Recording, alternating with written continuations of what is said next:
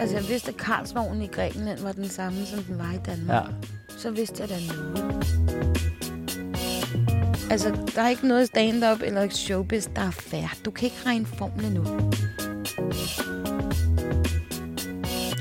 Hej, og tak fordi du lytter til den her episode af podcasten Alt Muligt Kreativt.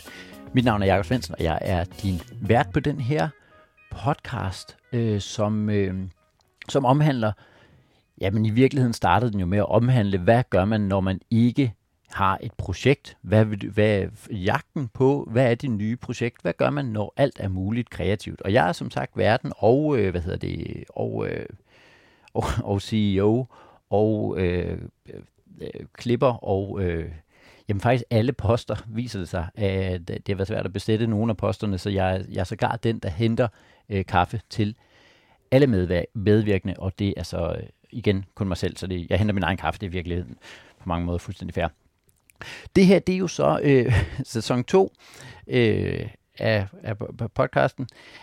Det er det ikke. Det er bare, der har været, simpelthen været sommerferie. Og det ved du jo godt, hvis du er øh, fastlytter, men hvis nu du, det her det er din første episode, så kunne du godt tænke, nå, jeg ved, hvad der er sket i sidste uge, men der er ikke sket en skid i sidste uge. Der har været sommerferie, og jeg havde egentlig troet, at jeg ville have optaget en hel bunke, sådan så at, øh, at jeg kunne udgive i sommerferien, også selvom jeg sad et andet sted, måske var jeg i Jylland eller sådan noget. Jeg har faktisk haft mine mikrofoner med mig selv. Jeg var i Tyskland i sommerferien, ja ja, i Berlin, eller Berlin, som det siger, eller Berlin, eller Berlin, øh, jeg tror bare, de siger Berlin.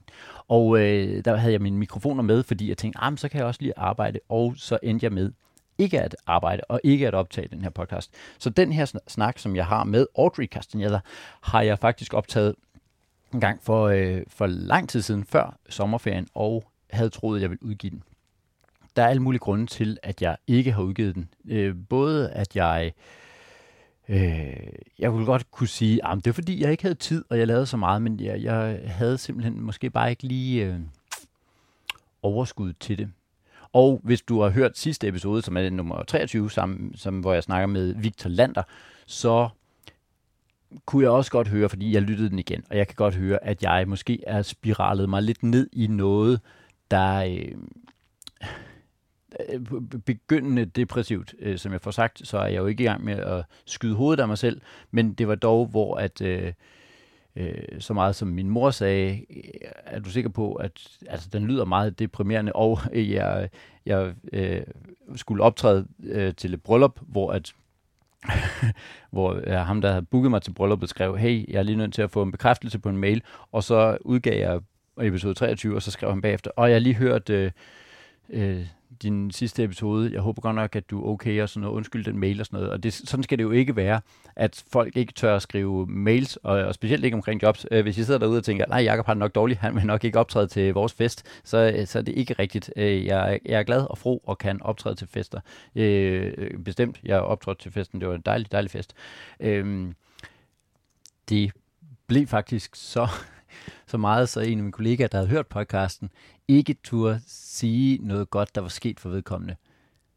Øh, og det er jo for helt forkert, fordi jeg er ud fra en eller anden logik om, at jamen, det vil jeg nok ikke kunne glædes over, eller når jeg selv tumlede lidt for meget med den her børnebibel, eller med at overhovedet finde ud af, hvad jeg ville, så er det svært ikke at blive misundelig på, at andre af mine kollegaer lykkes og sådan noget. Og det er det, det er det, det er det. Men det er jo ikke sådan, så jeg ikke kan glædes, når mine venner, når der sker noget godt for dem. Og derfor tror jeg måske også, det var godt, at den her sommerferie, øh, det er jo det, vi gerne vil have. Sommerferien skal være der, hvor vi virkelig får ladet op, og vi får virkelig gjort, og vi får, øh, og så kommer vi tilbage som nye og øh, opladet mennesker, og, og det ved jeg ikke, om jeg er. Og jeg er som sagt vildt dårlig til at holde sommerferie, eller holde ferie i det hele taget. Det var jo helt fra episode 1. Det er svært for mig ikke at lave noget. Jeg havde jo også taget mikrofonerne med, sådan så jeg kunne øh, arbejde. Men så døde, øh, hvad hedder det, øh, der døde ikke noget, men, men øh, den ene dag, jeg skulle lave fredagsmailen, som er den anden ting, jeg sådan ligesom har kæmpet med at holde kørende, den fik jeg ikke ud en ene fredag, og så slog jeg mig sindssygt meget i hovedet, og bare, nej, nej, nej, nej, nej, nej. Og så sluttede jeg ligesom fred med, ja, men måske kan man godt sige, den holder sommerferie. At det at være konsistent og hele tiden være øh, udgive noget, ikke betyder, at man udgiver hver uge, men det betyder, at når du misser en uge, så kommer du tilbage næste uge. Det gør jeg så ikke, der udgiver jeg så heller ikke. Men så tredje uge, der gjorde jeg så.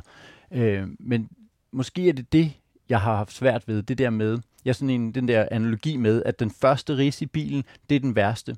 Fordi at hvis jeg bare har en helt øh, splinter ny bil uden ridser, så, så kan jeg godt holde den kørende. Men så snart der kommer en ris, så er det som om, så bliver jeg ligeglad. Nå, okay.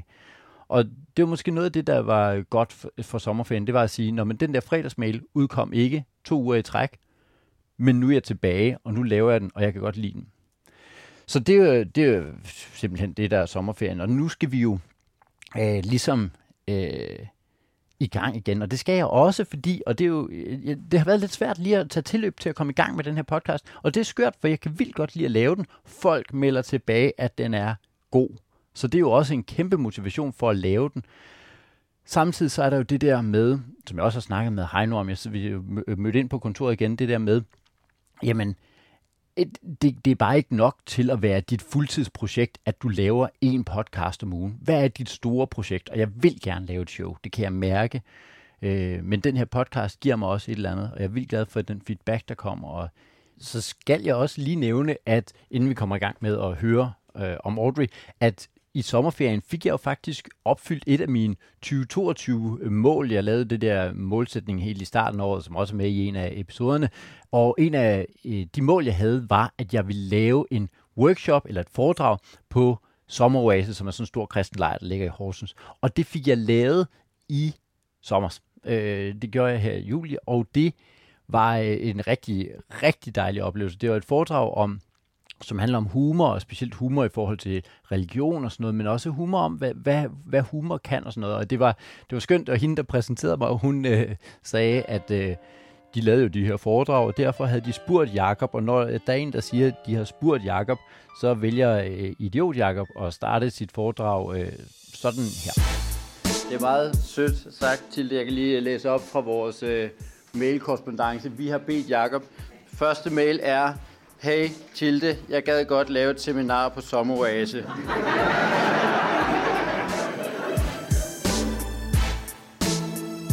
Jeg har også en joke, som er, den er ret, den er ret fjollet. Det er sådan en, her i tirsdags var jeg nede for at købe et våben, og så står jeg med valget mellem en kåre og en sabel.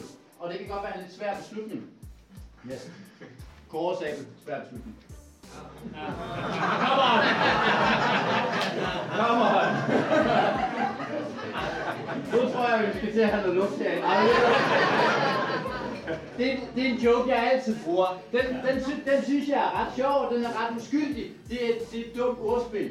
Det, der sker, det er, at jeg tænker mig ikke op, så jeg står tirsdagen. E, ja. Yes. Tirsdagen efter det der forfærdelige terrorangreb i Fields. Og så fordi jeg ikke tænker mig om, så siger jeg, hey tirsdag, der skulle jeg ned for at købe et våben. og jeg har lavet den her joke, har jeg lavet de sidste 10 år. så tænker jeg, er den, ikke, er den, er den så god? Ja, det viser sig. Den har jeg lavet de sidste 10 år, og lige pludselig, fordi hele verden var ændret, så, kunne jeg, så, så var det der forfærdeligt, og der var forfærdelig stemning derinde, og, og, og, og, og det gik rigtig dårligt derfra. Men det, men det er bare for at sige, at, at jokes er ikke ordene. Det er den og det var netop en af de pointer, der er i det foredrag, at konteksten og den sammenhæng, man fortæller joken i, er lige så vigtig som ordene, der bliver sagt, og måske øh, ofte vigtigere. Og specielt øh, skylder jeg lige at sige, at når folk de griner rigtig højt, da jeg siger terrorangreb i Fields, så er det fordi, det her det ligger ret langt inde i foredraget. Vi har haft en rigtig god stak, og jeg har fået opbygget et eller andet. Jeg bruger det faktisk også til at forklare, at noget af det her ville jeg ikke have kunne sagt i starten øh, af foredraget. Sådan noget. Det, det, øh, yes. Men som sagt, øh, øh, øh, hele min lille joke med svær beslutning, øh, skete rigtigt på øh, Citizen Dejlig Open Mic, øh, hvor at øh, det blev noget rigtig, rigtig akavet snot, at jeg stod der og snakkede om våben lige der bagefter. Og det viser bare, at en joke, jeg har sagt i 10 år, lige pludselig bare ikke, ja, øh, og så igen præcis samme pointe, som jeg lige gentog, i, som I hørte i foredraget. Nå, skulle vi ikke? Jeg skal nok vende tilbage til alt muligt. Hvordan går det med dine projekter, Jakob? Du har jo haft sommerferie. Hvordan går det med Bibelprojektet? For jeg har nemlig været øh, henne og snakke med Bibelselskabet. Det skal jeg nok løfte sløret for, hvordan det går. Og så skal vi også øh, fortælle lidt om, hvad der kommer til at ske ude i fremtiden, både af med shows og med podcasten. Der er nemlig noget spændende med podcasten, som sker allerede den 27. Øh, august. Nå, nu skal vi snakke med Audrey, og Audrey har jo lavet stand-up i tusind år. Sindssygt lang tid. Det skal jeg, jeg, jeg, jeg vidste ikke, så jeg spurgte hende. Øh, og det er der et eller andet spændende i at snakke med en, der har lavet det så lang tid, fordi hun er jo et andet sted, end hvor jeg er. Hun har været der, hvor jeg er nu, har hun været for lang tid siden. Men vi sidder i hvert fald udenfor i gården hjemme hos Audrey. Tavle. Jeg sidder og skal spille film i øjeblikket, så øhm, du ved, jeg, har en, jeg elsker at arbejde på tavlen. Ja. Øhm, så, så er det ligesom der, du kan flytte rundt på tingene og sådan noget, ikke? Altså, du, du arbejder på, på tavlen. Nå, okay, nå, men vi må hellere starte øh, podcasten. Hvad hedder det? Fordi nu kan jeg godt mærke, nu er vi gang, allerede i gang med at Undskyld. snakke os ind i noget, som er... Nå, men du, du, altså, du, kan du må spørge mig om alt, og Yes. der er ikke noget, der er, hvor jeg tænker, hvad bilder du dig ind? Perfekt. Øh, må, må jeg egentlig ikke lige... For, nu starter vi lige fra starten af. Hvornår startede du egentlig med at optræde? Altså som komiker? Ja. Øhm, i, I 1. maj 2001. 1. maj 2001. Ja, så jeg har optrådt i 21 år. 21 år. Mm. Ja, ja. Det er da også et par dage. Hvad havde du, hvad havde du lavet før? Det var det. Professionel danser. Øh, Jeg var kommet på scenen allerede der som 15 år, ikke? ja. i 9. klasse. Øhm, og flyttede hjemmefra. Også i, i 9. klasse. ja. Ja. Øh, første dag på læ- i læseferien flyttede jeg hjemmefra. Så skulle du bare... Øh, Og så kom jeg på scenen, øhm, og, øhm, og dansede, du ved, alle de her. Sådan, dengang i Danmark, der var der jo mange øh, farser. Altså, der var sådan meget, så- du ved, sådan nogle piger til søs, og Nå, ja, der, ja. var, der var meget sådan nogle øh, forestillinger rundt omkring på teatrene, Ja. blandt andet. Ikke? Øhm, så det var med Kai Løving og Bjarne Liller og... Øh, Nå, alle de der... Ja, ja, altså, og, og hvad hedder det, Paul Bundgaard, og sådan nogle, som, og Jan, øh, Jørgen Bukhøj ude på Amager scene og sådan noget, som jeg øh, dansede for og med øh, i forskellige forestillinger og sådan noget. Så jeg var, en, jeg var virkelig en ung pige, og så kom jeg allerede til udlandet, øh, da jeg tror, jeg var 16, kom jeg til udlandet og dansede på de store teatre i Athen og Bahrain og Milano. Og, øh, jeg var i England, jeg boede i Norge, øh, og jeg var, altså jeg var München, du ved. Øh, Så du har bare øh, rigtig været rundt Jeg altså, som rundt, ja. entertainer og som kun som som professionel danser, ja. optrædende kunstner Ja. der. Nå, Og jeg, og jeg lærte hurtigt, altså fordi verden var jo stor, og jeg var lille, ikke? ja, ja, ja. Øhm, det jeg var så ung. Så jeg lærte hurtigt det der med for eksempel, at når der kom dansepiger på teateret, så skete der noget med mændene. Du ved, de fastansatte, ikke? De synes, uh, nu kommer der sådan noget ung, dejligt, du ved, fersk kød på teateret. ja okay. øh. det, det, det lyder ikke så 2022-agtigt. Øh, nej, nej og, og, og, det kunne man godt mærke, du ved, og så, så blev man du ved, sat på låret lidt, lidt, lidt længere tid end højst nødvendigt i forestillingen eller et eller andet, ikke? Altså, de tog for sig. Og der var meget, øh, der var meget lir, so to speak. Og jeg kan huske, at så var der nogen, der græd i kulissen, og nogen, der var nogen utro, og nogen, der var blevet forelsket i nogen, man ikke skulle og så skulle man jo spille sammen hver aften, ikke?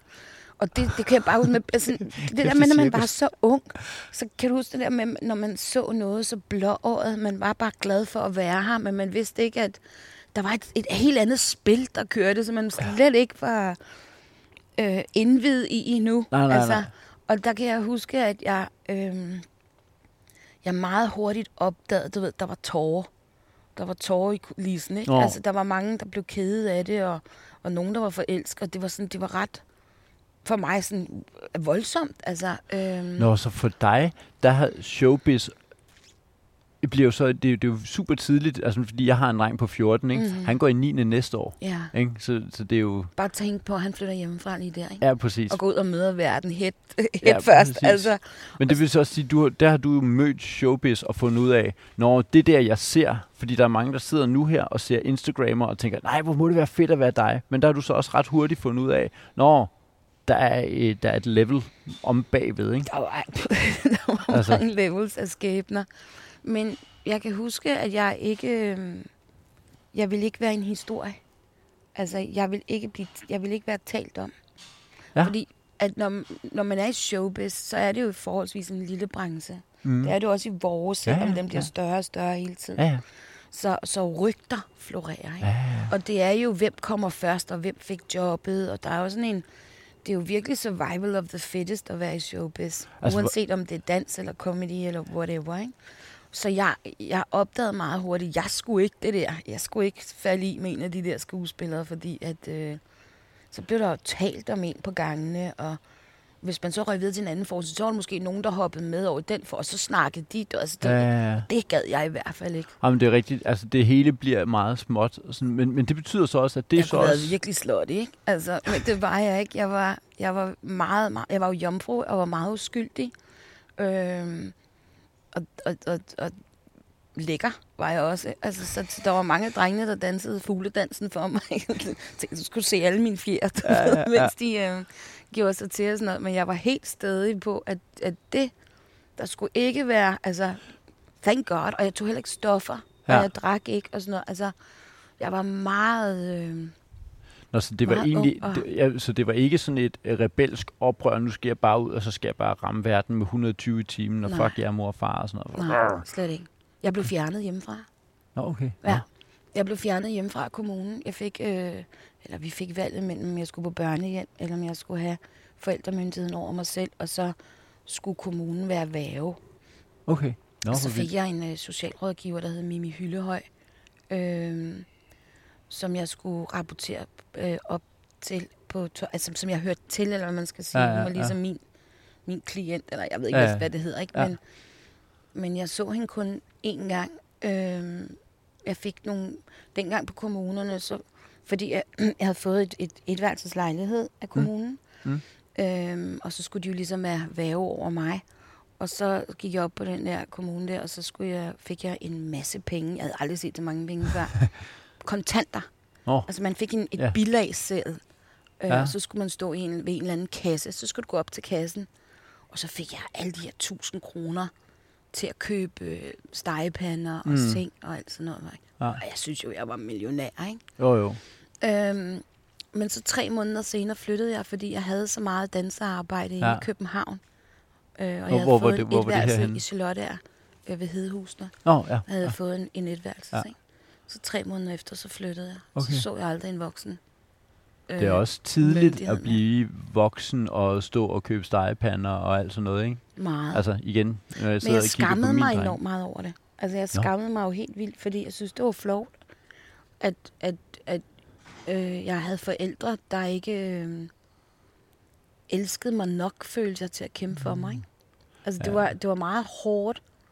Altså, det er det jo, når du ser din mor skrive under på at give dig væk. Altså, Ja, det, og hun tænkte ikke over det. Altså, det var sådan noget, der, ja. der skete inden for sådan noget fem sekunder, ikke? Så ja, det er også hvor jeg bare... bare tænkte, hvad? Og jeg, og, og jeg, man siger, en livsfejl, jeg måske lavede, men jeg var jo bare ung.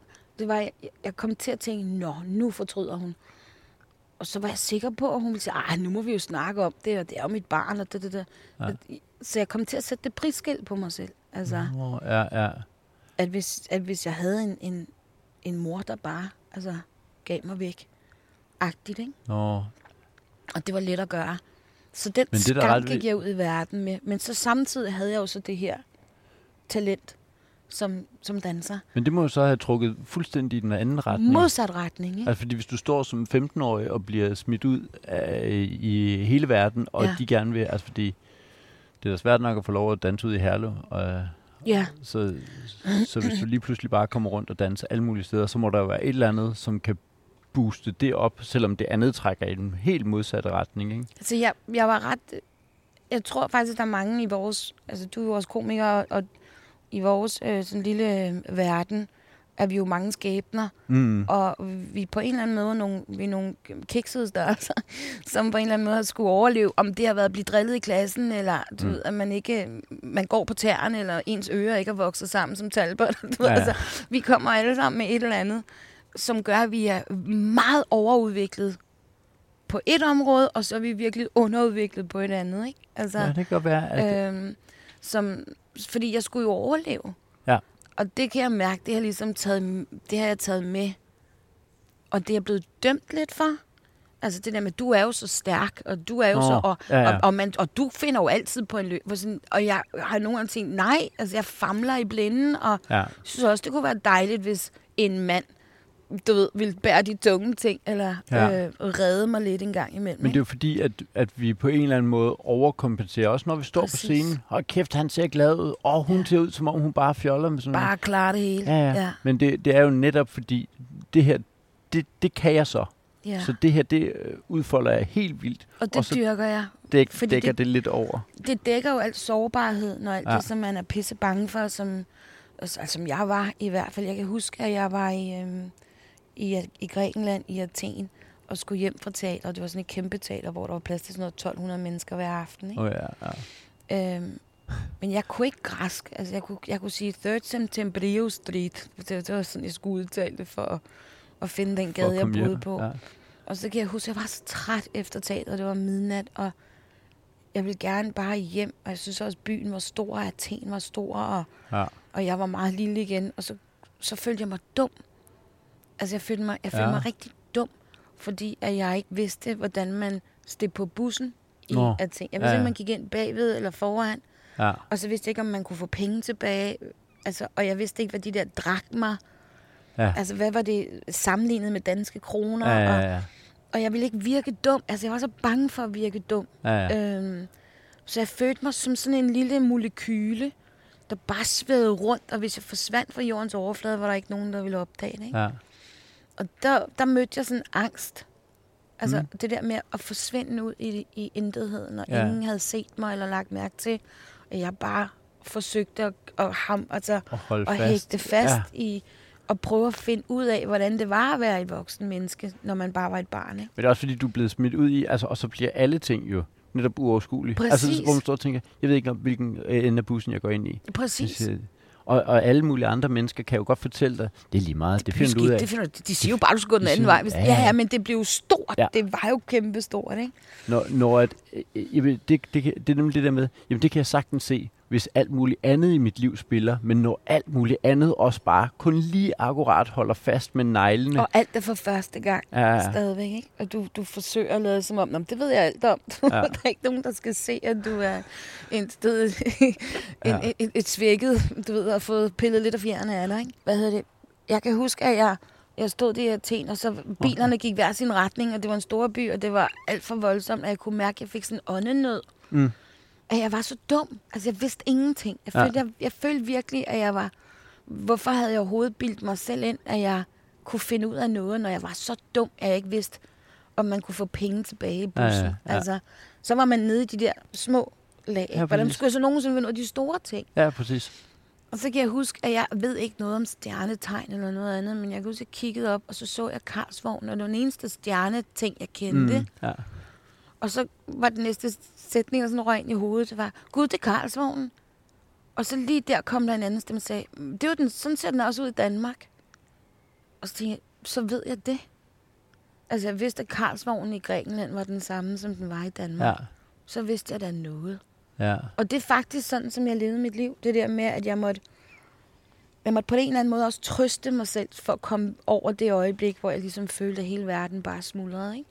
Så digtede jeg sådan nogle, altså, så hæftede jeg mig fast i Karlsvognen. Og siden, ind til dags dato, så hver gang jeg er i et nyt land, så kigger jeg efter Karlsvognen, og Karlsvognen er også den samme som i, fordi jeg kan huske, hvor jeg kom fra. Ja, ja. Det er på mange måder en super vild historie, Audrey har. Og det her med, at hun har stiftet bekendtskab med showbiz i en alder, hvor at, øh, jeg, jeg, jeg skal være ærlig at sige, jeg tror faktisk ikke, at, man, at det er den alder, man skal komme ind i showbiz. Det lyder alt for hårdt. Men det har jo så også været med til at forme hende. Og, og den tilgang, jeg tror, når vi alle sammen kommer ind i den her showbiz-branche, showbiz, det ved jeg ikke, om det er det rigtige ord, men det, lad os kalde det det, så kommer vi jo med et eller andet, som, som er med til at forme, hvordan er mit syn på både dem, jeg møder, dem, jeg ser som publikum, og hvad er min tilgang til, hvad er det, jeg egentlig gerne vil have ud af det. Øhm, og det falder igen tilbage på, hvad er det, jeg gerne vil have ud af det her? Hvorfor er det? Og så ender vi tilbage i det spørgsmål, som jeg, jeg også selv er en tilbage i, og som jeg også har brugt noget af sommeren på at, at stille mig selv det spørgsmål, hvorfor gør jeg det her? Hvad er det, der er min motor? Hvad er det, der... Udover at man kan sige, at jeg vil gerne øh, leve af det, eller jeg vil gerne... Men, men hvad er det, der ligger... Hvad er det, der ligger nedenunder? For i sidste ende, så er, der jo, så er det jo et menneske, der står på scenen. Hvad er det, der ligger nedenunder? Vi, vi snakker lidt videre med Audrey, øh, fordi at det er slet ikke, udover at hun har stået i Athen og kigget op på Karlsvognen, så er det slet ikke færdig med at være en, øh, en crazy historie, fordi, fordi så stopper hun jo med at danse, eller fortsætter med at danse, men bliver så øh, stand-up-komiker. Øhm, og for at svare på de spørgsmål, så, så dansede jeg til at blive 31 og komme på skuespilskolen og starte med at lave stand-up. Og det, gjorde du samtidig med, at du... Øh, men der, der kommer du så også... Altså hele den her øh, tankegang med, der er ingen, der skal fortælle... Jeg vil ikke blive en historie. Er mm. det så noget, du også trækker med, både ind i skuespillerverdenen og ind i stand-up-verdenen? Fordi yeah. det, er jo også no- det er jo også noget, man har ikke lyst til at komme ind og blive... Uanset hvad det så er, så har man ikke lyst til at være en, der kommer ind, og de snakker om en på den måde. Præcis. Jeg tror, jeg har lavet nogle, nogle fejl ved at være så stærk hele tiden. Altså virke som om, at jeg var en, der havde... Der kunne det hele, og jeg var en ramskralde, og... Øh... Oh, men det er også, hvis du kom, der har du så over halvdelen af dit liv været dig selv og taget dig, altså været i showbusiness i over halvdelen af dit liv. Og jeg tror, det der sker for os alle sammen, uanset hvem vi er, det er, at vi får en valuta. Ikke? Vi opdager pludselig, hvor er det, vi... Der er, noget, der er noget payoff. Om det er, vi er slagsbrugeren, eller om vi er rundetrunden, eller vi er det kække led i klassen. Eller, ja, ja. Altså, jeg tror, vi finder ud af, hvad er vores, øh, hvad er vores våben, værktøj. Mm og så overdyrker vi det. Oh.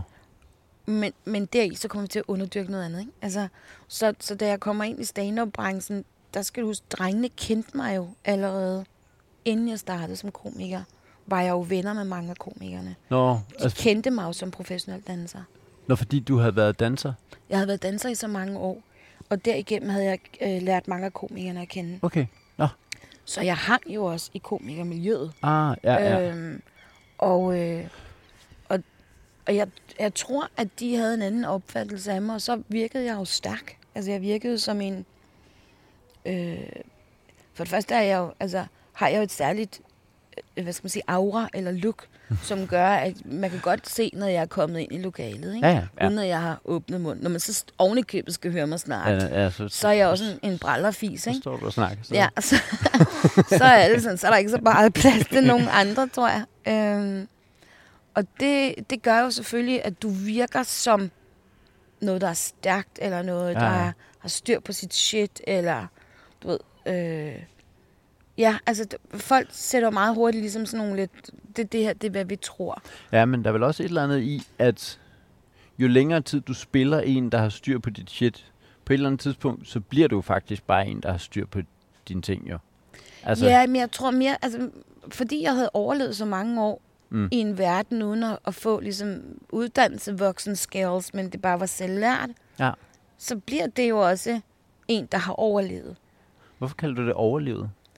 Jeg, det, jeg, føler, det, jeg føler, det var det, jeg gjorde. Altså, jeg, jeg kan godt se, at jeg havde jo masser af livsgnist. Altså, jeg tror, de to ting, der sådan opponerede mod hinanden, det var, at jeg var et ekstremt ambitiøst barn. Ja, ja. ja. Og jeg vidste, hvad jeg ville. Ja. Og jeg gik ind og annoncerede det til min mor. Og så var det bare sådan. Du, altså, det er jo heller ikke normalt, at et barn gør det. Men det gjorde jeg. Gå ind og siger Ja, jeg, altså min, min mor spurgte mig, da jeg var fem, hvad jeg ville være, når jeg blev stor. Så sagde jeg, at jeg ville være professionel danser, jeg ville skrive, ville være rigtig, rigtig skuespiller, kaldte jeg det. Rigtig, og så sagde hun, Audrey, alle piger vil gerne være prinsesser, det er du altså ikke. Så hun, hvad med at arbejde nede i Forstedernes Bank? Sagde hun så. Og så tænkte jeg bare, så spiller vi jo ikke på samme hold. Nej.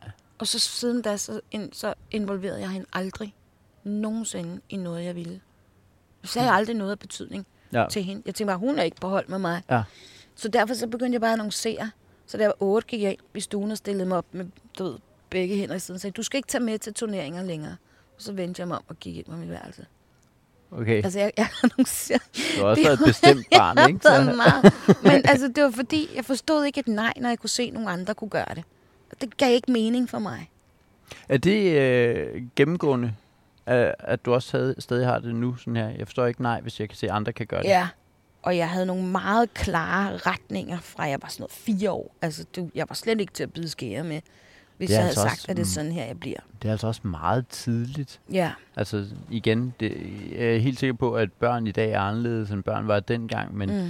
når jeg sidder, jeg har en på 10 og en på 14, ikke? Jeg tænker, min, min yngste, han kommer ikke ind og stiller sig i stuen og siger, at jeg ikke skal tage med til turneringer i hvert fald.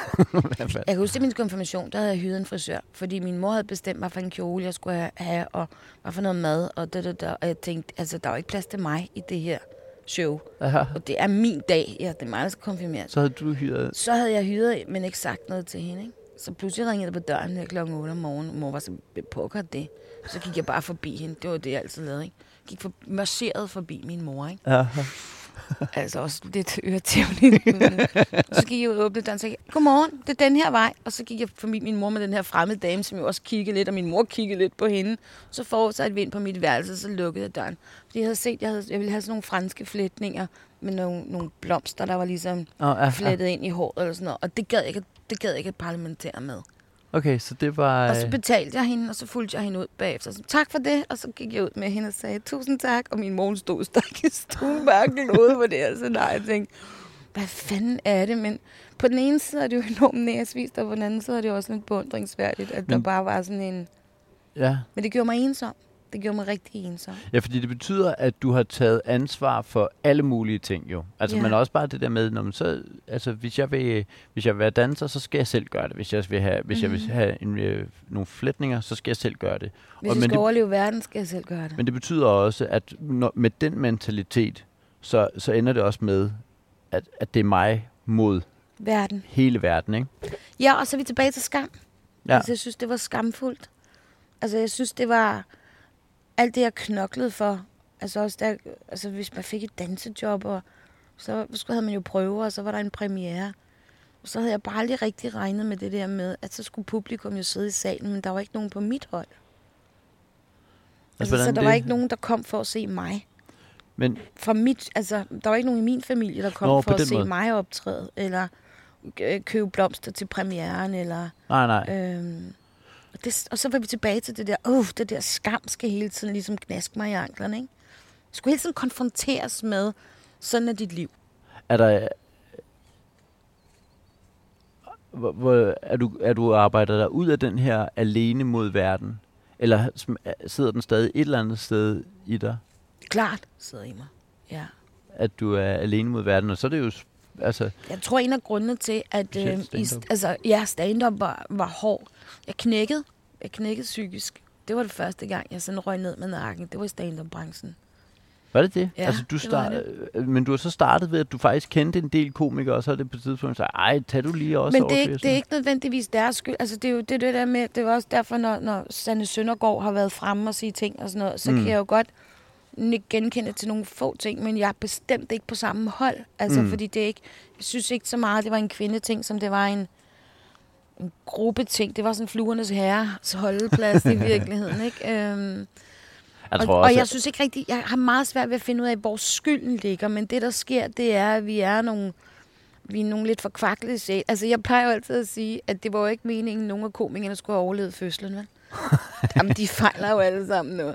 Havde vi været i dyreflokken, var lortet blevet slået ihjel, ikke? Altså, det var det bare men fordi, det jo det, om de har angst og depressioner og lavt selvværd og storhedsvandvid og narcissistiske, ja. og de, altså, de har altid... Vi er virkelig det der sådan lidt... Vi ikke, du ved, vi er ikke den kønne dreng, der kunne spille, du være musiker eller fodboldspiller eller rockstar. Det, det er vi ikke, altså i stand-up. men det er jo netop det, der har gjort, at vi så kan det her. For vi har fundet ud af, Præcis. Nå, men det her har større værdi. Når jeg får alle, når jeg får hele klassen til at grine, Ja. så er det større værdi, end når at Thomas, han øh, scorer mål i fodbold. Eller lever stærkest. Præcis. Ja. Og det er jo derfor, jeg siger det der med, så bliver det jo vores valuta. Altså, det bliver Ja. jo våbnet, det bliver Ja, ja, værktøjet til overlevelsen. Ikke? Ja. Så jeg, der er slet ikke for at sige, at der er noget galt med Nej, noget nej. af det. Men det betyder jo også bare, at det stod ikke i, i de kort, at den type mennesker skulle have magt. Og når den type mennesker Det er den der lidt forkvaklede, du Ja. ved, øh, jokeren, naren, hofnaren, du ved. Ja. Når han pludselig er, er kongen med, med kronen på, Ja. så sker der noget biologisk for, forkert. Fordi at pludselig så for det første, så vælter damerne rundt om, som det stod heller ikke i kortet. Det stod ligesom, han skulle mm. nøjes med, ikke? Jo, jo, jo. Øhm, og, øh, og så er der den her med rigdom, altså både den økonomiske del, men også det der med, at andre ser op til dig Ja, rigdommen, gør, at det var slet ikke meningen, at det, det type menneske skulle have det lod i livet. Nej. Øhm, og det betyder, at 9 ud af 10 af dem kan heller ikke finde ud af at gebærde sig i det ordentligt. Det kan godt være. Øhm, og det, det, det kom til fuld flor på et tidspunkt. I stedet. Okay. Pludselig Det- blev alle meget dømmende om, hvem der måtte hænge med hvem, og hvem der Nå, måtte snakke ja. med hvem, og hvem man ikke skulle sige noget, og hvem man ikke skulle overhovedet høre på, og hvad der var rigtig comedy, og hvad der ikke... Altså, vi... Åh, kæft nogle kællinger. Altså, Men det tror jeg ej, også har været... frygtelige kællinger. Altså der, hvor I... Fordi du er jo en del af den generation, der er i gang med at skabe, hvad er genren i det hele taget, og Præcis. præsentere den til. Fordi når jeg... Da I kom ud og optrådte, så... Altså, når jeg er ude og optræde, så er problemet nogle gange, at de ved ikke, hvem Jakob Svendsen er. Da I var ude og optræde, vidste de ikke, hvad stand-up var. ikke? Altså, så det er, Det er det. Det, det, så det er jo det, der, der ligesom er...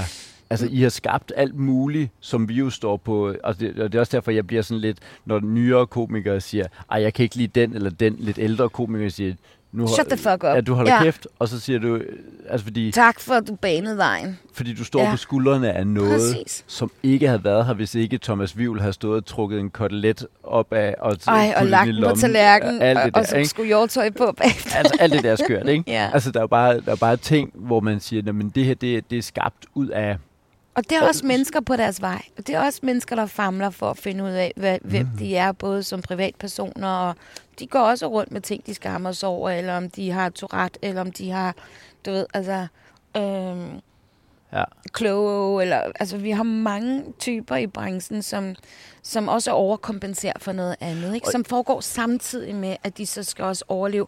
Og så sker der det i vores branche især, som ikke der sker i andre brancher. Det er, at vi går alene ind ad døren. Og det vil sige, at vi er ikke en del af en klasse.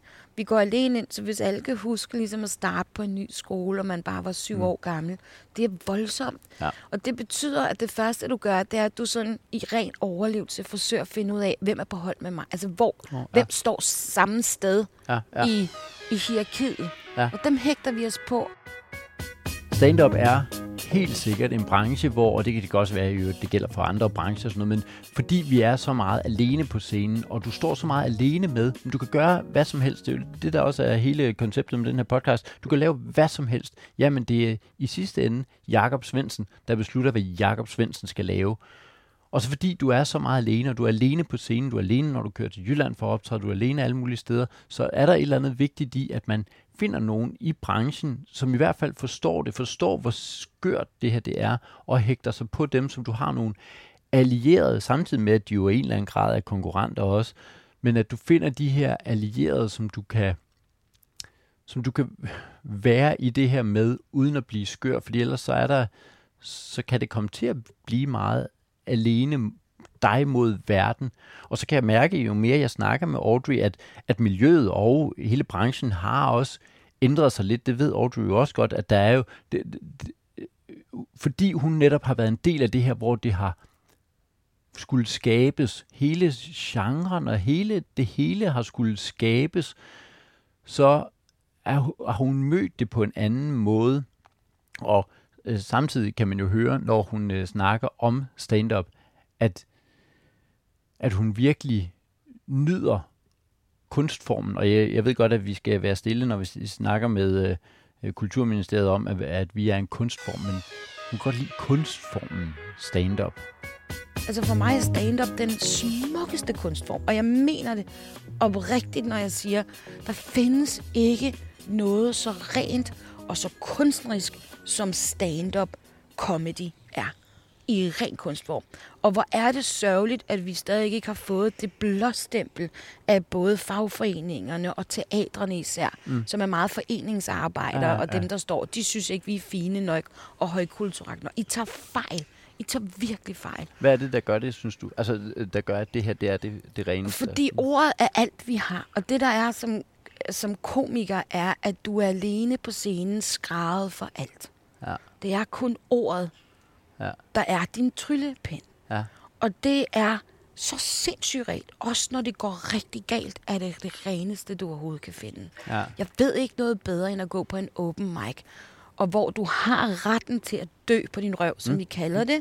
Det vil sige, der er meget stille i lokalet. Ja, ja, ja. Dine jokes virker ikke.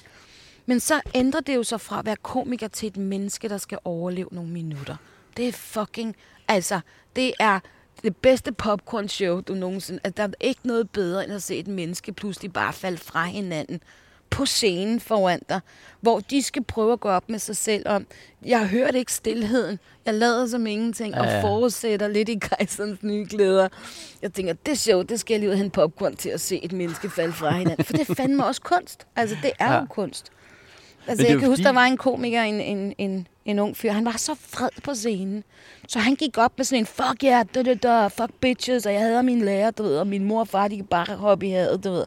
Der var sådan en, du ved, "Åh!" og fordi det er også magt med, med lyd på, ikke? ja, Altså, ja. så hvis du er den, der er blevet drillet i skolen, eller du er den, der er sådan mobbeofferet, Ja. så, øh, så pludselig at stå der et sted, hvor alle kan se og kigger på dig. Ja, ja, ja. Og så er der mange af dem, især drenge, øh, kvindelige komikere lider lidt af noget andet, men, men mandlige komikere godt lider lidt den der, nu er det magt. Ja. Jeg kan ikke slå med næverne, men nu kan I fandme få med min Det er det. Altså, øh, store fede pik med lyd i. Ikke? Ja. Altså, det bliver det lidt sådan en, Altså- en falders ting, ikke? Altså, Det er blevet, at øh, komikere også er sådan nogle, der, der går i træningscenter og sådan noget. Ikke? Men Ja. i gang så var det jo, at det splicede få små fyre, Præcis. som, men nu kunne de høres. som har Ja. øh, en mikrofon. ja. Og det er det, der... Øh, Og så Øh. skete der bare det, at, at mens han stod der og snakkede, så tænkte jeg, han var så vred. Han var teenage, han var ikke særlig gammel. Så tænkte jeg, åh oh, nej, det er jo bare en dreng, der aldrig er kommet så, han er blevet adopteret. Se, det show skal jeg se. Ja, Fordi ja. den der selvbenægtelse, ikke? ja. Han troede selv på projektet om, at han var ja. en fandenskab. Og nu Ja. skulle de alle sammen bare ned med nakken, og han skulle sladre. Fordi Nå. nu følte han magt ved Nå, at stå ja. der. Nu Nu skulle har han sige dem alle ja. sammen, ikke? ja. Og, og for mig, så kunne jeg jo se den der menneskeskæbne på, åh, oh, Holly, du, du drejer den krammer. ja. Øh, så hvis ikke det er kunst, så ved jeg fandme ikke, hvad kunst er. Ja. Altså, jeg synes, det er, øh, jeg synes, det er altså, være ordekvilibrist og jokes med, og altså, jeg synes, det fortjener den højeste plads. Det synes jeg virkelig. Ja, ja. Men hva, er det det, fordi, øh, hvad var det egentlig, der tændte dig ved stand-up? Altså, du har jo du har hele showbiz, du har hele, så det er jo ikke sådan fame og sådan noget overhovedet. Nej. Det, er- overhovedet dengang, at stand-up var. Hvad tændte dig ved stand-up? At jeg, at jeg kunne være hele mig. Altså, jeg kunne være alle delene. Og det var første gang, jeg opdagede det der med, at det, der var overudviklet i form af overlevelse og samtidig sårbarheden, de, der var plads til dem begge to. Og det Ja. havde der aldrig været før. Og at vokse op i, i dansens verden handlede det meget om at være sexet og være yndig. Ikke? Det var sådan ligesom Mm. de der to modpoler, der var. Ikke? Nå, og du var det behøvede du, du var yndig. ikke være. Altså, du skulle være tredje busk til højre i cirkusrevyen, du ved, så var man altid yndig. øh, hvis du spillede Lola i cabaret, var du dansende prostitueret, ikke? Som man Ja. kunne rave på. Du, altså, det var sådan, du ved, det var sådan lidt de to verdener. Men jeg synes jo, der var meget mere af mig. Altså, Ja. jeg synes, der var meget mere historie i mig, for det første. Ja. Øhm, jeg havde en anderledes, anderledes historie, fordi jeg ikke er født i Danmark, og jeg har boet mange år i udlandet, og min familie er spredt ud over det meste af verden, og jeg havde den her sådan lidt voldsom barndom, og øhm, jeg var både den, altså jeg var både lille pigen, men jeg var også kællingen, og jeg er også spansk, og jeg har også temperament, og jeg er også meget ambitiøs, og du ved, ja, så der er mange ting. der var sådan mange dele af mig, som jeg ikke synes, jeg havde fundet en kunstform, hvor der var plads til hele lortet. Ja. Ja. Og det synes jeg stand-up'en kunne. Ja. Fordi det var, hvad det var. Ja. Og jeg har altid haft en umiskendelig tro på, at når noget er ærligt, så kan det ikke fejle. Hvis det er sandt, så er det jo bare sandt. Altså, hvis det er virkelig for dig, så er det jo. Altså, så, så kan der ikke nogen andre komme og sige, men sådan er det ikke. Øh, jo, for sådan er det jo. Ja. Og, og det betød, at jeg hele tiden havde en mulighed for ligesom at, at tage alle delene frem. Mm. Altså at være det her Ja. i det rum. Øhm, og, Hvad lavede du materiale om i starten? jamen, så, oh, altså, det er selvfølgelig lidt flov, men, men der sker jo det, at man gør det som alle andre. Ja. Øh, Nå, men det er jo, altså... Og det er jo, at man skal have drengenes accept først. Og da der ikke var nogen piger, så var det jo drengene. Det havde ikke noget at gøre med, at det kun var drenge, men det, eller at det var drengene, der sagde sådan. Det har kun noget at gøre med, at der var jo ikke kvinder. Det er det. Der var, Så der øh, var kun mænd. Ja. Og, og, og, og det var dem, der gav dig, du ved, caféjobsene og kulcaféen og sådan noget, ikke? Yep. Øhm, så du, du læflede jo ubevidst meget for deres samtykke.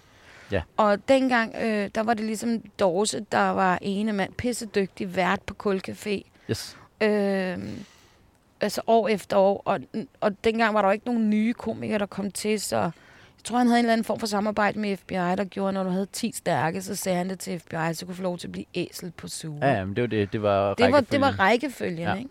Øhm, men, men altså, slusen behøvede heller ikke at være større, men det var bare sådan, så du skulle jo prikkes ud af en af drengene, fordi FBI sad ikke, vores bookingbureau sad ikke og prikket ud. Vel? Nej. Altså det, så det, igen blev det lidt forstærket af Tordenskjold soldater, ikke? Altså, Uh, Tordenskjold soldater og øh, øh, præget af gatekeepers. præcis. Altså sindssygt præcis. meget gatekeeperi, tror jeg. Altså, som det var der også, da jeg startede en lille smule, og jeg tror, det, det udvandes mere og mere, at der er ikke så mange... 100 procent. Altså, Også fordi der er så mange øh, niveauer af comedy i dag. Ja. Og, det, og platforme, du kan udkomme på, på Ja, alle mulige måder. Ikke? Altså, jeg ved ikke, om jeg nødvendigvis er enig med Audrey i, at det smukke er at se en komiker falde fra hinanden på scenen. Det, det tror jeg sådan set ikke, men jeg tror, at det, jeg er enig med øh, Audrey i, det er, at det er det, der er det smukke ved kunstformen, det er, at muligheden er der, risikoen er der for, at det hele falder fra hinanden. Og så står du der af selv.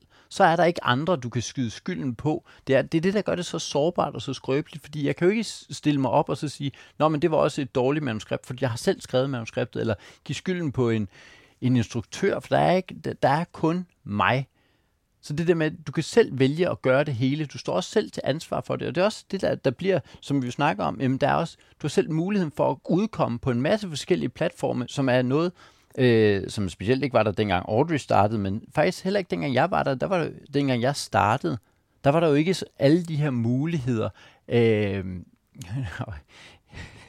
og jeg, jeg er simpelthen så gammel, så jeg kan ikke sige, øh, der var alle de her muligheder, uden at jeg kommer til at høre øh, Jakob Tinglev.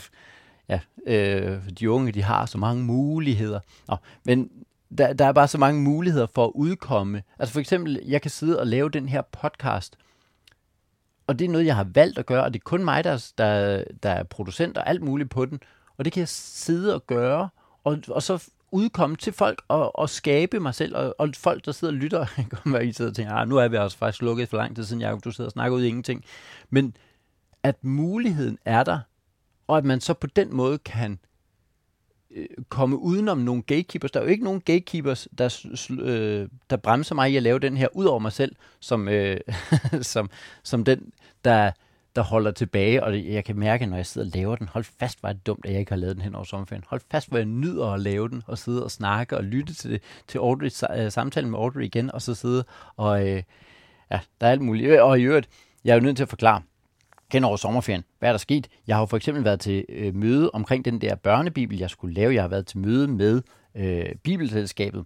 Det er igen en måde at udkomme på. Jeg, kan, jeg har nu skabt mig selv nok til, at jeg snakker med Bibelselskabet om at udgive en børnebibel. Jeg var henne og snakkede med dem. Jeg havde sendt fire historier, som jeg jo har lovet jer. Dem skal jeg nok læse op og lægge som nogle ekstra episoder og sådan noget.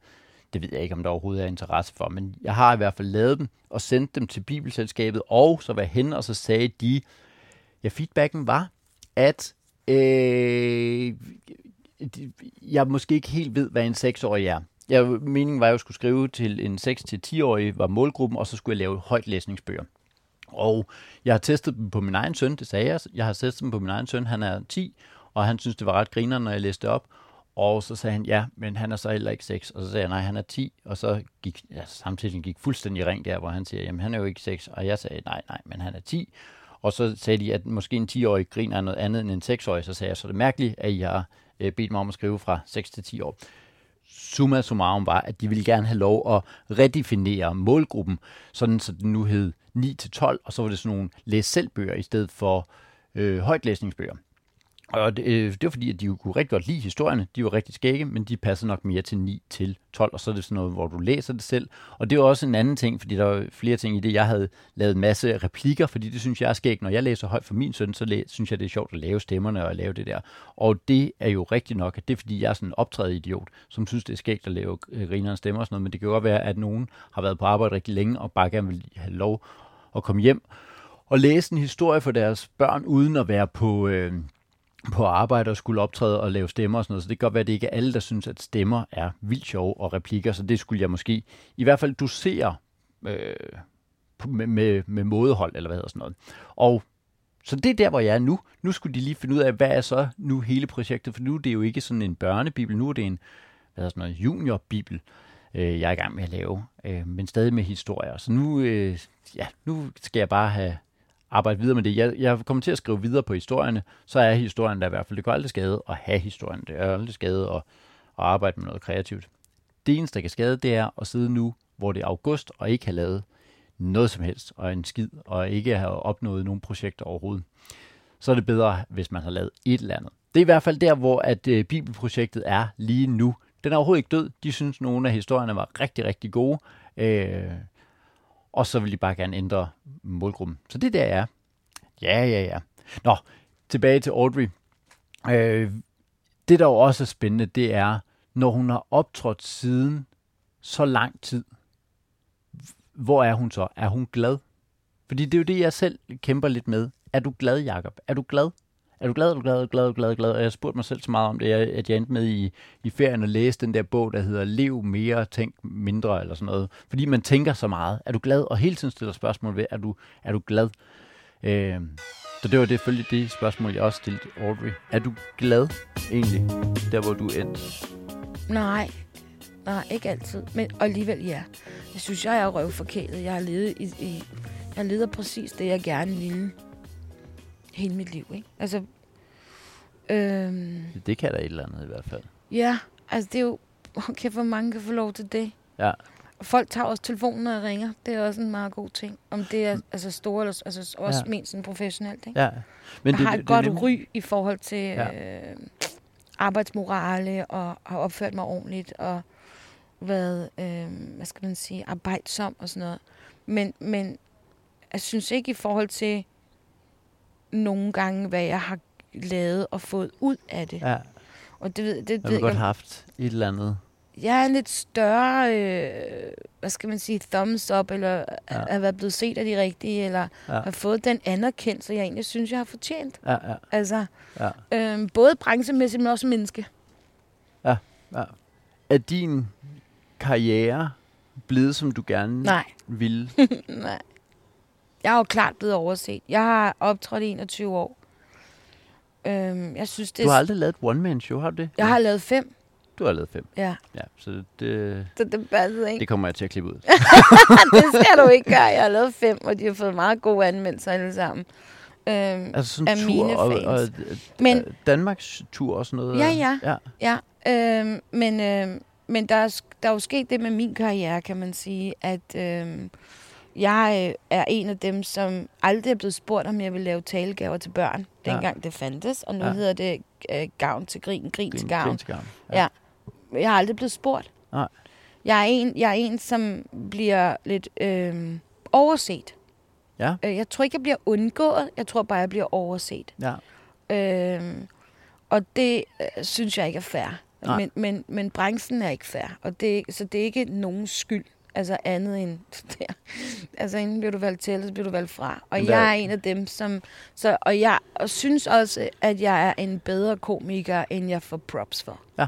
Og jeg synes, jeg faktisk er en ret habil komiker, som, Ja. er, som har stærke shows. Ja. Øh, og jeg hører ofte blandt publikum, fuck du er sjov, hvorfor Ja. ser vi ikke dig noget mere? Ja. Men, at, men, men det er jo ikke kun op til en selv, kan man sige. Altså, du kan optræde på klubber, og så er det 50 mennesker i gang, du optræder for, eller 100. Og hvis ikke du rammer den profil rigtigt, altså for eksempel, jeg har meget imod øh, øh, vores Royal Arena, nu siger jeg det højt, for jeg, I don't give a shit anymore. Det er det gode ved alder. Jeg behøver ikke at være slyngeveninder med alle sammen. Det behøver jeg ikke. Nu siger Altså, hvad er du mod Royal Arena? Jeg er noget imod, ikke Royal Arena, øh, vores Comedy Zulu Gallo, øh, hvad hedder det? Zulu Nå, Comedy øh, Gala. Zulu Comedy Gala. Zulu, ja, det, Ja. det show har jeg rigtig meget imod. Hvad har du imod Gala? Jeg har meget imod, at showet er, øh, altså, Leflen, Tindus, altså, Tor, Tordenskjolds soldater, Ja, fordi det er et, et og, og det er også rigtigt, det er et Zulu-show, Ja. ja. produceret og betalt af Zulu. Ja. Så det vil sige, at det er Zulus udstillingsvindue for, hvad der kommer til at ske på Zulu ja, næste sæson. Dilemmaet ligger i, at det repræsenterer ikke comedy, Nej, nej. som comedy er. Men, men problemet med det er, at folket tror, at det er stifinderen for, hvad er god comedy. Men det, Og jeg har siddet nu, og nu spurgte du om min karriere, Ja. så nu tager jeg det personligt til mig, Ja. altså svare på den måde. ja, ja, Jeg har siddet i så mange år og set Comedy Gala, ja. øh, og set, hvordan hver gang, oftest, altså lad os sige 99 procent af gangene, der har været kvindelige komikere på den scene, eller at det kvindelige komikere-indslag. ja. Set, hvordan kvindelige komikere er blevet skudt 20 år tilbage i tiden, Nå, ja, på grund af det lort, der Ja. har været på scenen. ja. Og blevet ked af, som repræsentant for kvindelige komikere. Ja, fordi det kommer nemlig til at gå ud over dig. Præcis. Og hvis det er det her, fru Tartlet tror er standarden i Danmark, Ja, ja. for hvad der er fucking sjovt i det her land, Ja, ja. så kunne de ikke tage mere fejl. Ja. For der findes faktisk nogle røv sjove kvinder. Men I skal vide, de kommer aldrig op på den scene. Ja, Og jeg har sagt, at hvert år har jeg det dilemma, at jeg gider ikke at være statist. nej, nej. Fordi de, de vil jo gerne have mit navn med. Ja, ja. Når de pander ud til os komikere, der sidder i salen, så er det jo rart for herre for Danmark, at de kan genkende dem, der Ja, ja, sidder i salen. Ja, ja. Ud, også ud over første række. Ja, ja, ja. Men, men, men det er det eneste, jeg er. Jeg er statist i deres show. Og jeg, det eneste tidspunkt ved, at jeg kommer op på den scene, det er in memoriam. Altså, så jeg skal være død, før mit navn bliver nævnt deroppe. Og det ved jeg jo bare. Ja. Og det, det gør mig... Det, jeg føler, det er meget uretfærdigt. Og jeg taler ikke kun på kvinders vegne. Ja, der er mange, mange meget dygtige komikere, som sidder i salen år efter år, mm. som aldrig bliver repræsenteret på den scene. Ja. Så det er et, det er et fuck show, Ja, udstillingsvindue for egen læflens skyld. ja. Men, men så lang tid vi som komikere spiller med på den præmis, så er det også derfor herre for Danmark, de tror, når det er det, der er dansk comedy, og det er det, der er det bedste. I skal Ja. ja. bare vide fra mig, fordi jeg kommer ikke på scenen alligevel, så jeg kan sige whatever I want to. Ja. Altså, uden at ligesom sige, åh, pas på, Audrey, du kommer til at smadre din karriere. altså, jeg har overlevet. Jeg lever stadig af stand Ja. Jeg har også le- overlevet uden dem. Så det gør jeg også fremadrettet. Ja. Og det er det fede ved at have overlevet en branche længe nok og blive en sur gammel kælling. Jeg siger bare Nå, tingene højt. Men det er jo rigtigt nok, at der er ikke noget, du, du er ikke bange for, hvad jo, skal I ødelægge? hvad skal, hvad skal jeg ødelægge? Ja. jeg var ikke inviteret med til festen alligevel. Ja, ja. Jeg siger, og det siger, at, okay, så kan man så sige, om det jo siger det jo bare, fordi du er. Nej, det gør jeg ikke.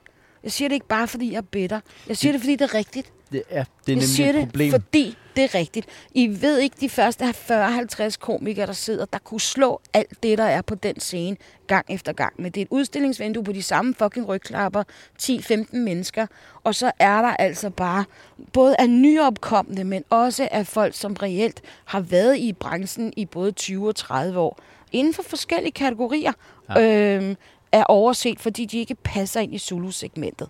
Og det er bare nødt til at sige højt, og så vil jeg jo ønske, at jeg kunne sige det et sted, hvor at hele landet kunne høre det.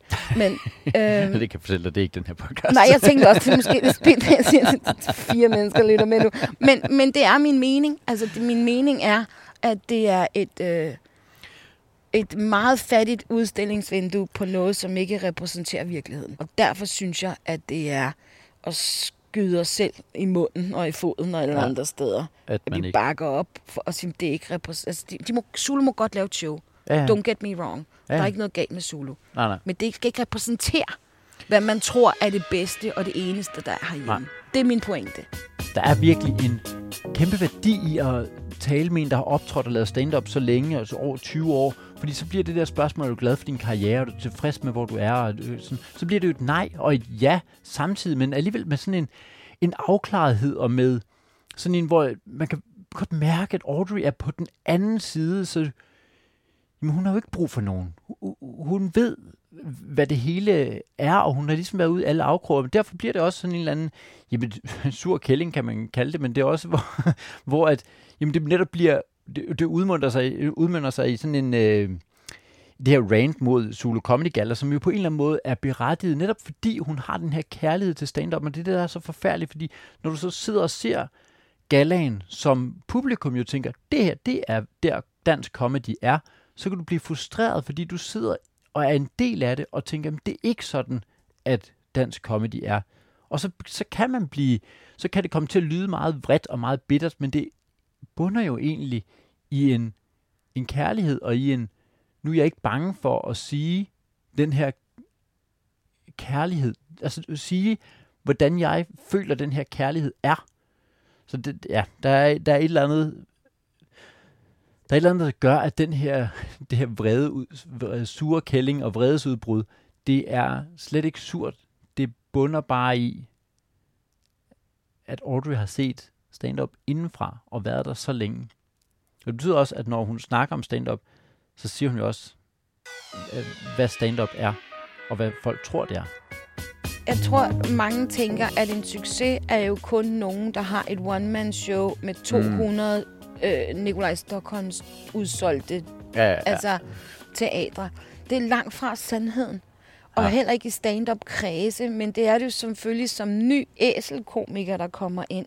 Ja. Øhm, at det er en sandhed, fordi at man jo gerne ser sig selv vinde de Oscars. Ikke? Altså, ja. der, der er jo den der med, at jeg kommer ind, og så skal jeg vise dem alle sammen. Så ja. Det er jo det, folk kommer ind ad døren med.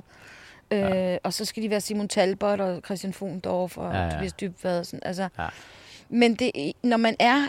Og, og, og det er også okay, for det er en dejlig naivitet. Jeg har også troet, jeg skulle være ABBA, når jeg blev stort og stod ja. og sunget i tip Og det er fint, for og det er også det noget det, der, der gør, at du tør prøve alt muligt. Ja, og det er det, der får dig ud af døren. Du drømmer stort, og ja, det, det er livet, at man skal drømme stort og tænke, åh, kan jeg også trække stjerner ned fra himlen, ikke? Ja. Men du skal snappe det for out of it, når du så kommer ind i miljøet. Fordi ja, det altså, at, at det må gerne, du må gerne blive til noget. Ja. Men, der er, men for at nå derhen, kan man ikke springe trinene over. Det kan du ikke. Nej. Øhm, og det er, det er meget dejligt, synes jeg, at livet, altså uanset hvor overudviklet TikToks vi bliver, mm. og uanset hvor mange reprimander og du ved, sådan krænkelses, du ved, profetier mm. Mm. vi får lagt ud over os, så kan du ikke holde den menneskelige udvikling nede. Nej. Den er, hvad den er. Ja. Og hver runde har en eller anden form for værdi. Ligesom hvert år 10 ja, ja. gør dig til et nyt menneske ja. inde i dig. Ikke? Altså, ja. du får en større modenhed, det er ikke så vigtigt længere, eller du får en større frihed, mm. eller du får en større ambition, eller du slipper ambitionen. Eller ja. det, og det, det, det er dejligt. Det, alt sammen skal nok falde på plads. Ja. Øhm, og det er lidt udmattende for ældre, når man, for ældre komikere, når man ser nye komikere komme ind, fordi de er bare smæk på, ikke? Og man jo. tænker, oh my god. For vi, for vi har været igennem så mange af dem, og det er meget, I skal vide det her, det er jo meget få, der overlever. Ja. Ikke? Så ser vi dem i to år, hvor de bare, så så man mig, og så pludselig er de væk. Ikke? Ja. Og det er fordi, et, det er ikke en det er ikke let, og det skal ikke være let at være stand-up-komiker. Du skal, altså, du skal ville det mere end pengene. Det skal man. Og det vil jeg. Og det er, det er her, jeg slutter øh, samtalen med Audrey, og det er også det, jeg ligesom i det her projekt, som nu er taget op efter sommerferien, om at finde et nyt projekt, der er det altså også der, man skal hen. Men det er ikke let. Selvfølgelig er det ikke let. Det er derfor, jeg kan sidde nu og kalde det august, og det er ikke bare noget, jeg kalder det, det er simpelthen august. Det er derfor, jeg kan sidde nu i august og ikke have fundet ud af, hvad er det egentlig, jeg vil. Ja. Det, jeg vil til gengæld, det er at reklamere for, at jeg laver et testshow, for det har jeg trods alt fået sat op. Jeg laver et testshow sammen med Ane Høsberg. Det gør jeg både tirsdag og onsdag, den 16. og 17. august i år. For hvis man er den spontane type, øh, fordi det her udkommer inden 16. og 17. august, så kan man nå at tage ind på øh, henholdsvis Play og Lygten Station i København, og se os lave noget stand-up. Og det er, hvor jeg tester noget nyt materiale. Jeg satser på at lave 45 minutter, som jeg ikke har lavet før, og jeg har på at lege meget med det, og prøve at gøre det skørt. Og jeg ved ikke helt, det er ikke helt hen i et show, men hvis jeg kan lave 45 minutter, som trods alt får folk til at grine, så er jeg vel et stykke hen ad vejen. Når det er sagt, så er vi ved at være ved vejs ende. Jeg skal lige sige, at øh, podcasten her er blevet inviteret til at lave en live-episode, ja, yeah, på en nyopstartet øh, festival, der hedder Folkely Festival. Det er den 27. august. Det er i Hundested, så hvis man er øh, Hundested Bo eller Frederiksværk øh, deroppe af omkring, så kan man jo lige tage ud og se, øh, se den her live podcast, som jeg skal lave. Det bliver rigtig, rigtig spændende. Altså, som det aller sidste, så nåede jeg jo, det, og det er bare lige en succesoplevelse at fortælle øh, for hvem det nu måtte interessere, og hvis du er nået hertil, så er talt, må det ikke, du kan nå, øh, at du kan tage lige det her med. Det, uanset om det interesserer dig eller ej, så, øh, så tag den her med. Jeg lavede nemlig i sommerferien for første gang, hvor jeg blev spurgt om at lave et Jakob Svendsen med venner øh, show. som er sådan et, et lidt specielt show, fordi det er jo dig og nogle andre, men billetten bliver jo solgt på dit navn, og det er sådan en lille smule øh, spøjst, fordi åh, der er også afregning i kasse 1. Hvis du så ikke sælger nogen billetter, så er det jo ikke fordi, at dine venner var lort, fordi det var de ikke, men det er fordi, at dit navn ikke kan sælge noget. Og det lavede jeg for første gang, og det var en fabelagtig oplevelse. Det var det simpelthen. Det var ude på Teater Play, og der var simpelthen kommet folk fra Hillerød og Randers, og jeg blev meget, meget rørt af det, og det var en ret stor oplevelse, og øh, hvis jeg skal være helt ærlig, så krydsede jeg den lige af i mit sådan et øh, internt, øh, internt med mig selv dokument over ting, jeg har opnået i min stand-up-karriere, og lave mit første Jakob Svendsen med vennershow. Nå, det var vist, øh, det var vist den her episode. Jeg håber, I har nyt øh, Audrey Castanedas både sindssyge og meget, meget øh, inspirerende og meget passioneret snak. Og så øh, er podcasten Back in Business. Jeg har allerede optaget mange flere snakke, øh, så øh, dem ved I jo ikke, hvem er, men det ved jeg. Og det bliver skønt. Altså, det, det øh, glæder jeg. Tak, fordi at du lytter med til den her skøre podcast. Og glædelig sensommer. Ja, sensommer. Jeg er blevet en gammel kæmpe, kan du høre det? Ja, jeg kan godt høre. Og det går bare ned ad bakken, det her projekt, hvor du kaster ned af projektet. Ja. Der er holdninger, bliver- og jeg de, bliver- de, de sidder løst. det gør det. I don't give a... Og det er faktisk meget befriende, altså, at... Det- øhm, Øh, præcis. Det er der, man skal hen. Ja. Der, hvor at folk kan ikke røre en mere. Du kan ikke ramme mig. Nej, nej. Jeg behøver ikke at være en del af din flok længere.